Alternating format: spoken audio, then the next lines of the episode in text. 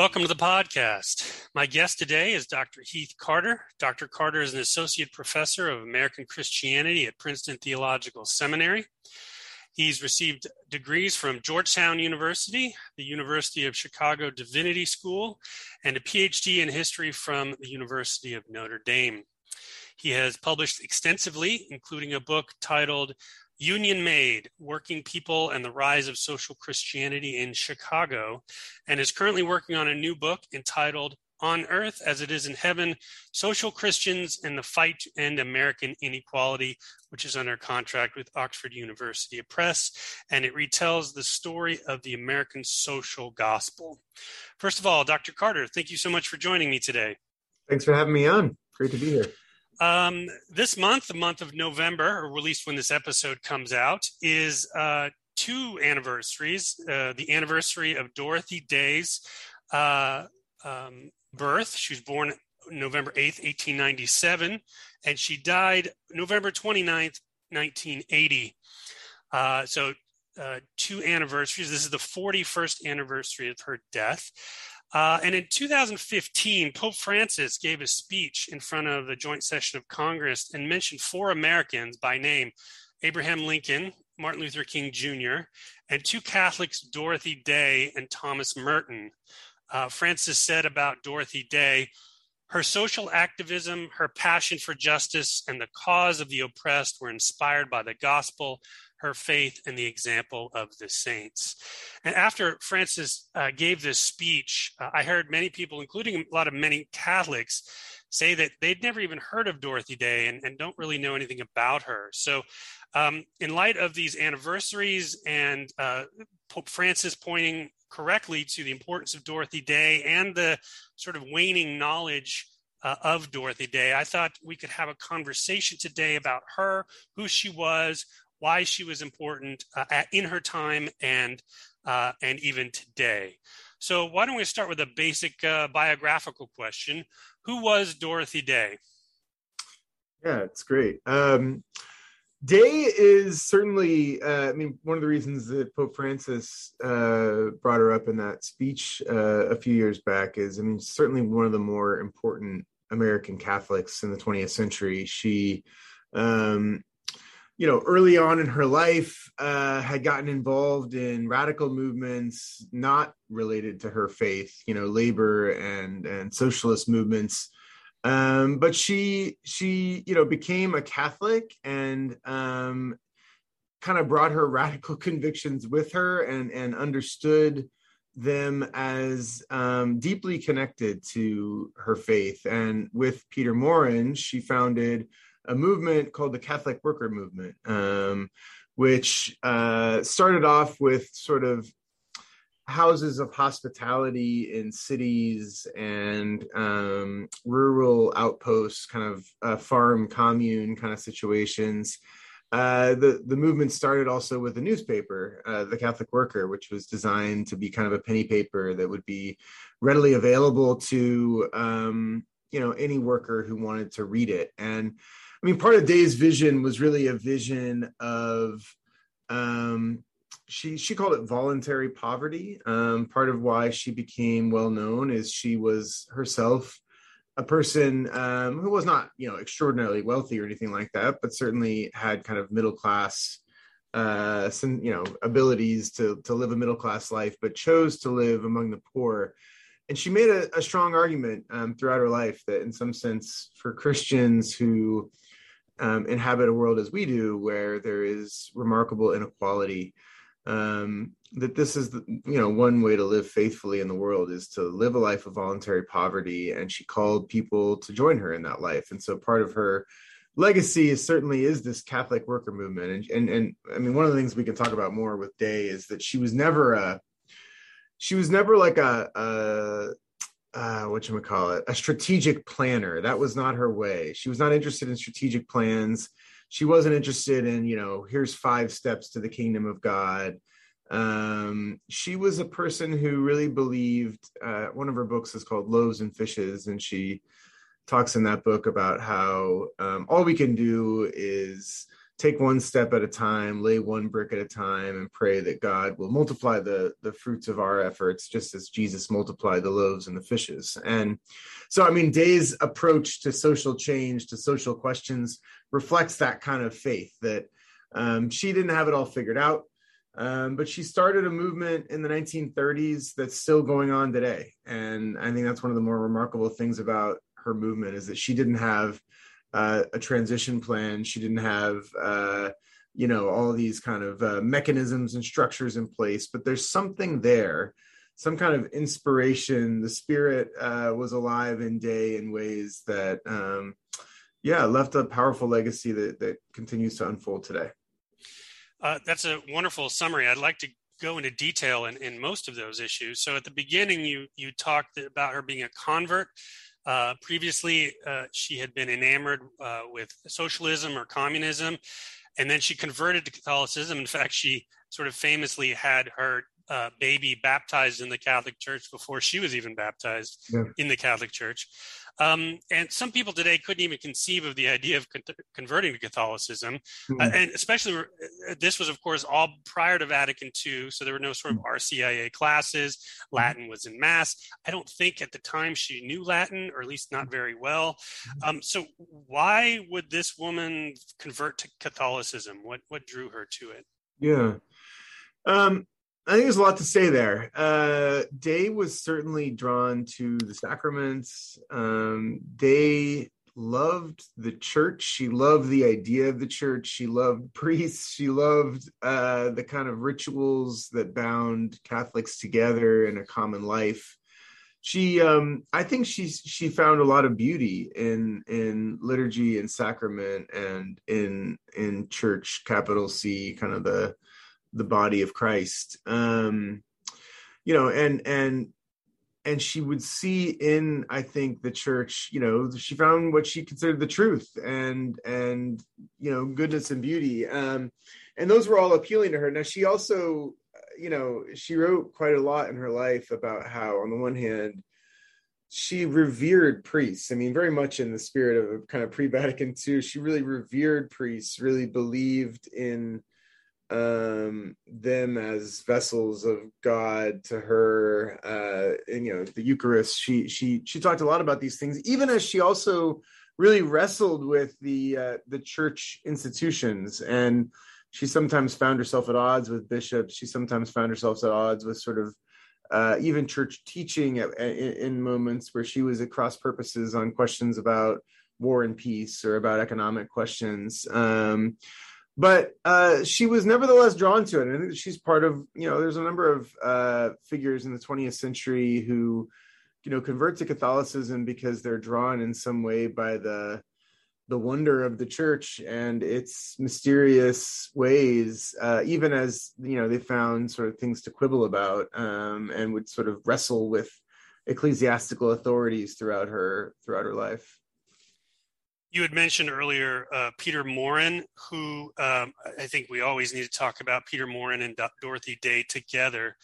Um, and he was, you had mentioned three, th- the three sort of prongs of the Catholic worker, which I want to get to later uh, the, the, the, newspapers, the houses of hospitality, and the communes and agronomic, uh, ag- agronomic universities. Mm. Um, so th- those were sort of his brainchild. Mm. Uh, uh, she, Dorothy Day, had sort of been praying for God to send her someone. Yeah. Uh, I, I, guess you would say a mentor.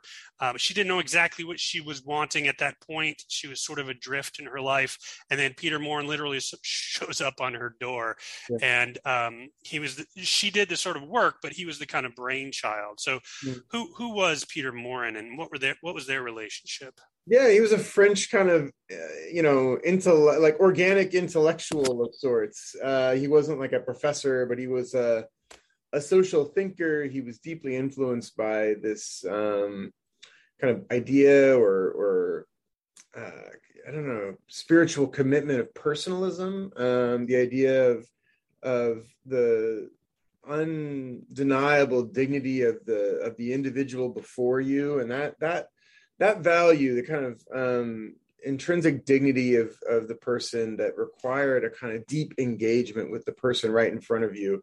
You can see that really, you know, in the movement that that Maurin and Day um, helped to birth. It was a movement that you know, it's very complicated in terms of the political landscape of its own day and of ours. I mean, in some ways, Day is a radical. She's on the far left. She um, rejected capitalism as it was um, working out in her own time. She rejected, you know, the kind of extremes of inequality that were visible in her immediate midst and around the world. At the same time, she rejected the welfare state, which was coming to be born in those years. You know, when the movement began in the 1930s, this is the height of New Deal America. And Day and Maurin both were really profoundly dissatisfied with what kind of the state could do when it came to to kind of social questions. Um, they didn't believe in bureaucracy.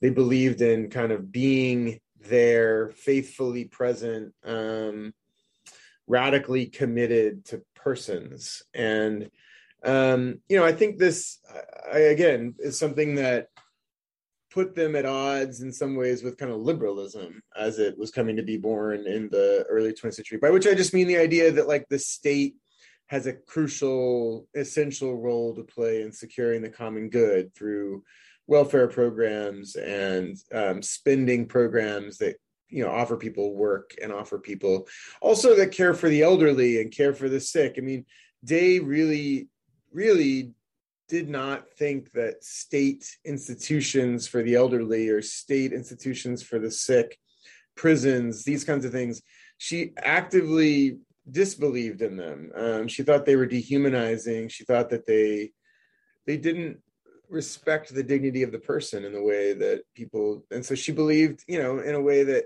sort of could align her with certain veins of conservatism that you know this was really the role of the church. It was really the role of christians. It was the role of individuals to to like if every american family took in elderly people and cared for them that this would be preferable to you know outsourcing that responsibility to the state. So she's a complex figure and Maurin and his intellectual kind of theoretical ideas about yeah i mean the the three prongs that you mentioned the newspaper the the houses of hospitality and the and the rural communes and the agronomic universities. I mean these are all things that Maurin really deeply believed in and day was sort of the the person who could take his intellectualizing and and make it come alive in the world. She was she was a doer in that way You'd mentioned earlier about um, that she came from a, a, middle class background. Her father had been a journalist, um, and that she embraced poverty and at the same time worked her entire life to alleviate uh, sort of destitution, is what she called it, right? Radical poverty of others, uh, people who didn't choose poverty. So she has she described this relationship, I guess you could say, to poverty as a paradox. She says, "quote I condemn condemn poverty and I advocate it." Poverty is simple and complex at once. It is a social phenomenon and a personal matter. Hmm. Uh, and, and you just mentioned also how she was a sort of uh, deeply complex woman. Can we talk more about the sort of the complexity of the way she thought about poverty? Yeah. Well, I think that the the key to it is that in some sense Day was wrestling with how do you how do you live faithfully in a world that is profoundly unequal and and part of what for her i mean i think you know if if we lived in a world where you know creation's abundance was shared with some degree of kind of parity across communities and across countries and whatnot I, I don't think in that case i mean they might still have had thoughts about the the virtues of poverty as a choice but um, it really was the fact that so many people didn't choose poverty, that so many people had it, you know, kind of forced upon them by circumstance, by systems, by, yeah, inhumane ways of doing business and setting up societies. Um, and that that in her view, in some sense, for the Christian, the middle class believer to indulge in abundance in a world where so many have not enough she just couldn't reconcile herself to that morally um, and and she said that you know i think in her view you know her life, her witness wasn't going to be able to bring an end to destitution and to the kind of oppression that was so, you know, profoundly obvious, like manifest around the world. But she has these lines where she basically says that, um, well, the least you can do is not uh, not get rich uh, or not, you know, indulge in in um, plenty when others have not enough. And and so I think for her, this was her way of like um, striving to be faithful. Uh, so to choose poverty for in her case um, was something that she advocated. She didn't advocate immiseration, she didn't advocate destitution, but she did advocate that those who had more that they needed should give that up in in a kind of um, solidarity with or gesture of identity with people who didn't choose to be poor but just were we had mentioned the three prongs of the Catholic worker movement. Um, the newspaper, which uh, Peter Maurin described as necessary for, he, he said, for the clarity of thought. Yeah. Uh, and then the houses of hospitality, which were more than just um, homeless shelters, right? That they offered a sort of uh, integrated care of the soul and body. And then the, the farming commune and agronomic universities. T- talk about how these three things that seem to be disconnected are sort of an integrated whole that that is the the three different ways of of sort of living out this this um, uh, this Catholic life, uh, this life of service that she that she envisioned. How, what do they have to do with each other? Yeah, well, as I mentioned earlier, I mean, th- this was not a centralized movement, right? And so it never has been. It still is not today. I mean, there are ways in which Catholic worker communities talk to one another and whatnot. But Day and Maurin were not like the the CEOs of a of a highly centralized social movement. They were they were kind of the spirit forces that were kind of helping to animate a thing that was growing organically around the country and so the newspaper in some sense was one of the the things that tied these communities together. It was a way that people could learn about what was happening. They could engage with the founders' kinds of thoughts and ideas about um, pressing issues of the day. Um, it was it's still today. I mean, you can I, I actually received the Catholic Worker newspaper still to this day, and um, it still serves that function. So it, you know, you hear updates about what's happening in different communities. You get commentary on the uh, the events of the day and as as Maurin said i mean you get the kind of for him and and day both i think the newspaper which and newspapers obviously in the time when the movement was founded were one of the key ways that people received information. I mean it wasn't there was no internet there was no cable news. This was the the vehicle for communication and the penny kind of paper model that they took up was one that was idea you know ideally that even you know the poorest of workers could could get the paper um so that was that was you know an important way in which the movement was like kind of building and communicating with itself uh you know the houses of hospitality i think are these were places where people came and went from them um you could always get a you know a meal there um there was meals there was prayer um, some people came and stayed for decades. Some people came and stayed for a few days. Some people came and stayed for weeks. And in between, people came and went. Um, part of what comes through in Day's own writings and reflections on these houses is, you know, you did have people, all different kinds of people coming for a season of their life to stay in these houses um, and to participate in the community that emerged around the houses, which was a community um, within the house, but then also people would come in and have a meal, um, or people would come in and have a meal and talk about the day or talk about what was happening, talk about a strike that had happened down the street um, part of what emerges in her writings and reflections is the cast of characters that that came together in these homes. And and really these were not uh, places where kind of a holy huddle of like-minded individuals came together. They were places where you know people that you would never like people that you would never choose to be friends with end up in these houses together for a season. And I love reading Day's reflections on some of the persons. I mean, I, I, think she was deeply infused with this kind of Catholic idea, right? That um, we find Christ in part in the faces. You know, Gerard Manley Hopkins has the line, you know, Christ plays in ten thousand faces, and I think that in some sense, Day saw Christ at work in the many, many different kinds of faces that came through these homes. Um, some of which, you know, people were racist, people were people were terrible, people were derelict, people were. I mean, there's all sorts of ways in which these were houses for sinners. Um, these were places where people came in their brokenness and met one another, and sometimes they found redemption for themselves in the community. Sometimes they didn't.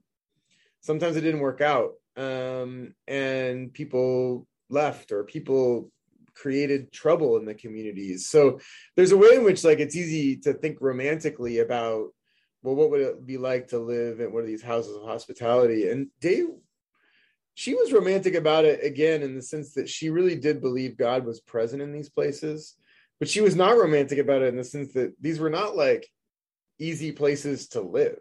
Right.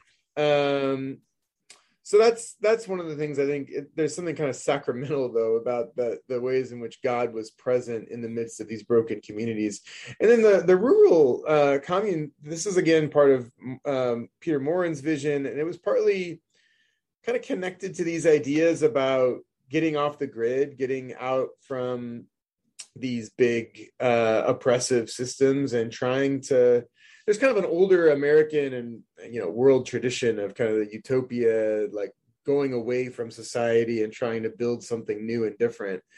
And I think you know you can still find that sort of spirit alive in some of these rural Catholic worker communities today of people who are trying to experiment ecologically, experiment theologically, looking for ways of creating a new kind of community that you know one thing that's true and different about the kind of Catholic worker experience than some other sorts of more utopian ventures is I do think that Day and many of her descendants in this movement had visions that um, somehow, some way, mysteriously, the kinds of life that was being born and made in these communities, both in the cities and the countryside, could somehow infuse the broader society. It could somehow become infectious in a way that wasn't obviously clear how it would happen, but that God might make it happen anyway. Um, so it wasn't, these were not places of just escape. They were places, laboratories, places where um, people were trying out the new community that God hoped for you had mentioned uh, sort of social stands that she had taken. Um, she'd been very popular for uh, um, because of her poverty, uh, and that very quickly increased the number of, of subscriptions to the Catholic Worker.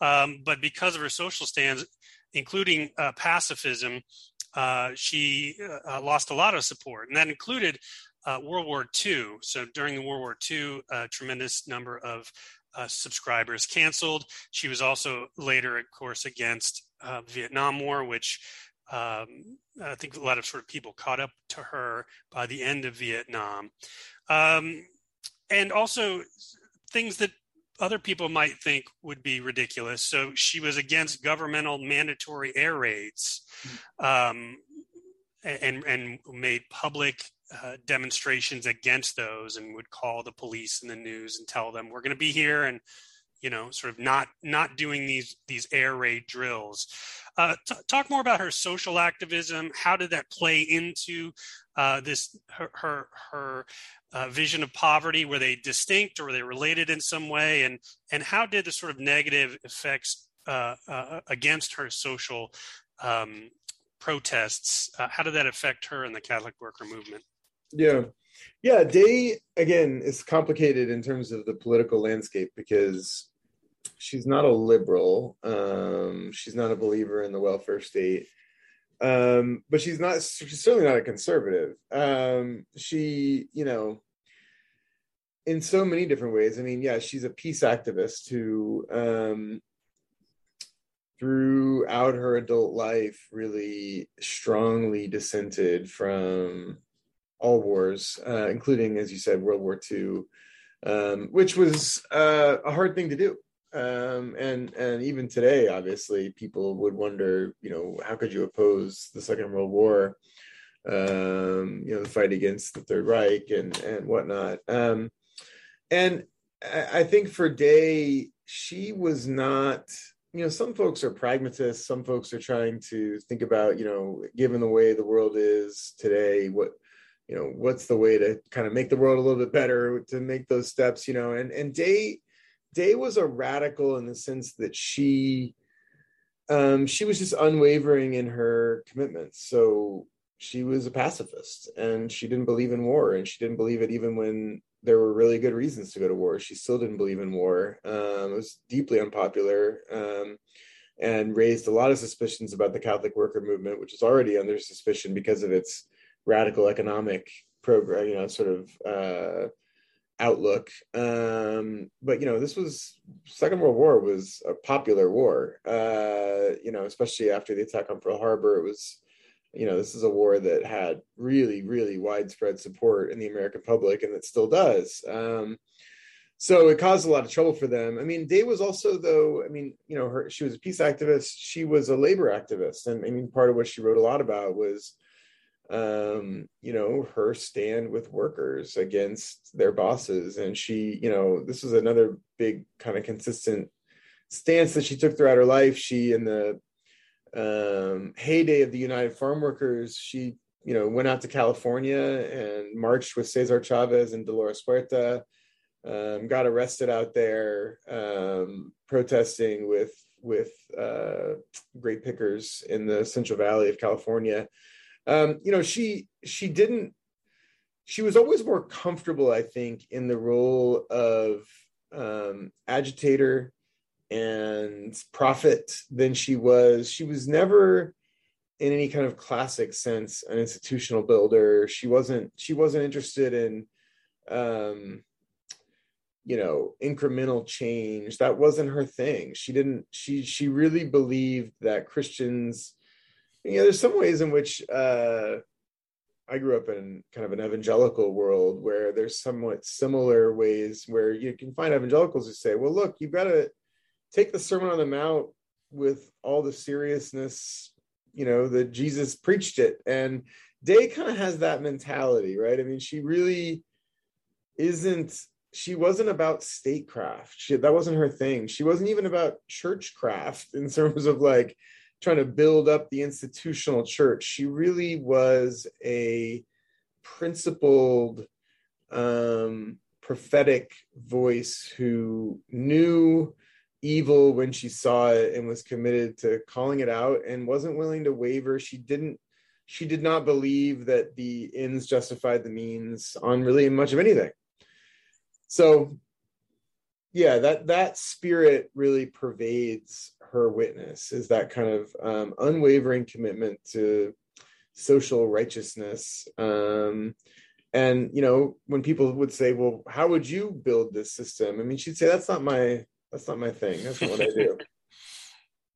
Yeah, I think prophet is an excellent word to describe her, and and uh, you know, I think these days, certainly within the Catholic Church, but even outside of it, I think we have a real lack of of prophets, and we need more prophetic voices, and that's why I think she's so important, certainly in her time, but even for today.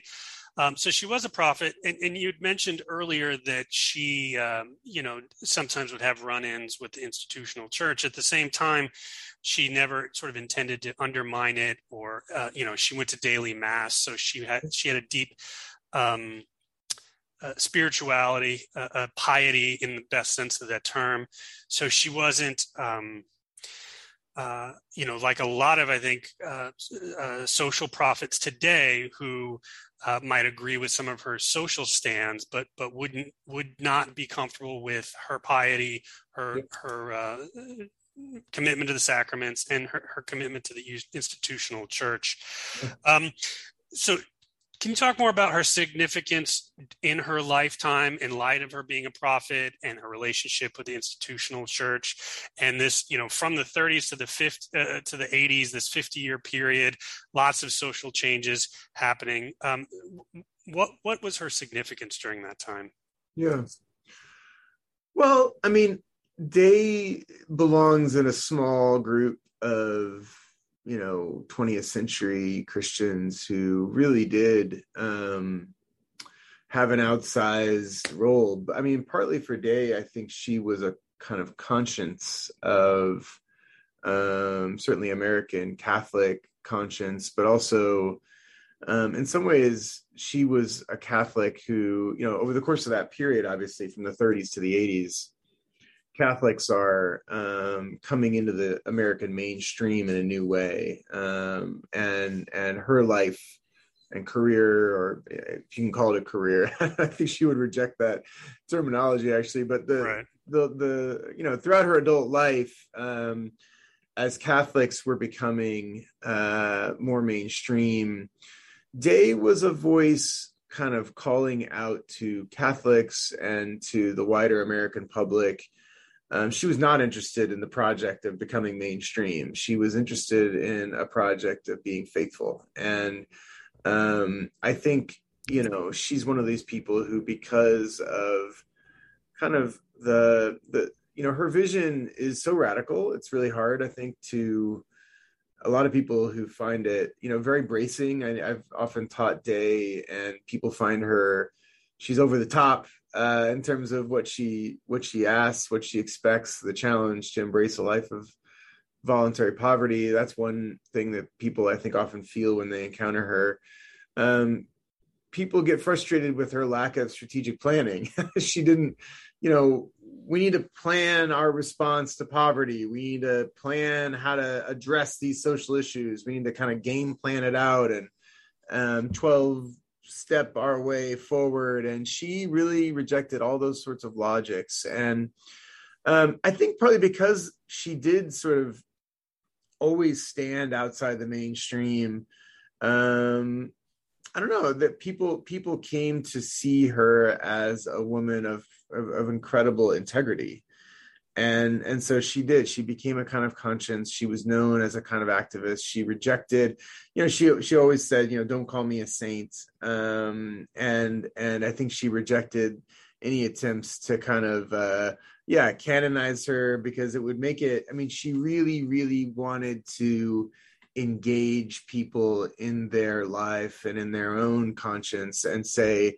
hey this isn't just for me. This is for you too. And so uh, you know looking at her as a figure who you know she's a world historical figure because she was a prophet. She was uh, someone crying out into the wilderness of you know 20th century american empire and calling for christians to be faithful um, in the midst of it. And uh, you know she's rightly remembered. And and like i said the movement you know she ends her her really important, you know, um, memoir, "The Long Loneliness," by by saying that, you know, we were just talking, and this began, and um, I think the last line of the book is something like, you know, we were just talking, and it began, and you know, it's still going on. You know, to paraphrase, and I mean, the, the remarkable thing is, it's still going on. Uh, the movement that she founded has long outlived her. You know, it it continues to attract uh, young and old people, um, people of across class lines and racial lines, uh, who, and even to be honest, across religious lines. I mean, Catholic worker houses have a lot of really pious Catholics a la day today, but they also draw in uh, a more ecumenical crowd and interreligious crowd, even because there is something about her faith and commitment and vision that is still compelling and still speaks to I mean, it's amazing to speak to 20 year olds who uh, are still thinking and talking about things that she was thinking and saying 50 or 60 or 70 years ago. It's pretty remarkable. It's pretty rare to to have someone who's able to pull that off she certainly had significance in her own lifetime. And, and you're certainly correct that, that these houses of hospitality in particular and the newspaper continue till today and inspire people. Um, I wonder if she, if you think she um, has a, um, a significance for today. Um, I mean, if you look at, uh, you know, the, the three prongs that we talked about, well, newspapers are dying, yeah. and um, houses of hospitality, as I said, they're not they're not homeless shelters, um, and so her sort of model of home, uh, houses of hospitality, uh, I don't think really took off, and those are being more and more institutionalized to the state, local, or or or even federal. And then uh, the the the farms, um, you know, I think there are certain people who are making that call as well. If you think of the Benedict option, they talk about going back to sort of a rural um, agricultural um, way of living. Um, so, so in light of the sort of social changes that have happened since she died, uh, what sort of social significance do you think she has for today? Hmm. Yeah, I think Day's significance is probably as she would want it, which she never. I think you know if she was to come back and survey the scene and find you know lots of buildings named after her and institutions social welfare institutions you know inspired by her. I think she'd probably be appalled. Um she was never into that. She was never into building an empire and she didn't. And the kind of empire to the extent that you know i mean the, the kind of legacy that she has left is really a moral, ethical legacy and a vision of faithfulness that, um, again, you know, you'd be hard pressed to find uh, a university. I think that where where her ideas, her person, isn't in some ways still alive. Um, you know, she's taught in the American History Survey class. She's she's one of again a small number of American Catholics in the 20th century who um, is read, uh, you know, outside of Catholic context, outside of religious context, outside of religious history.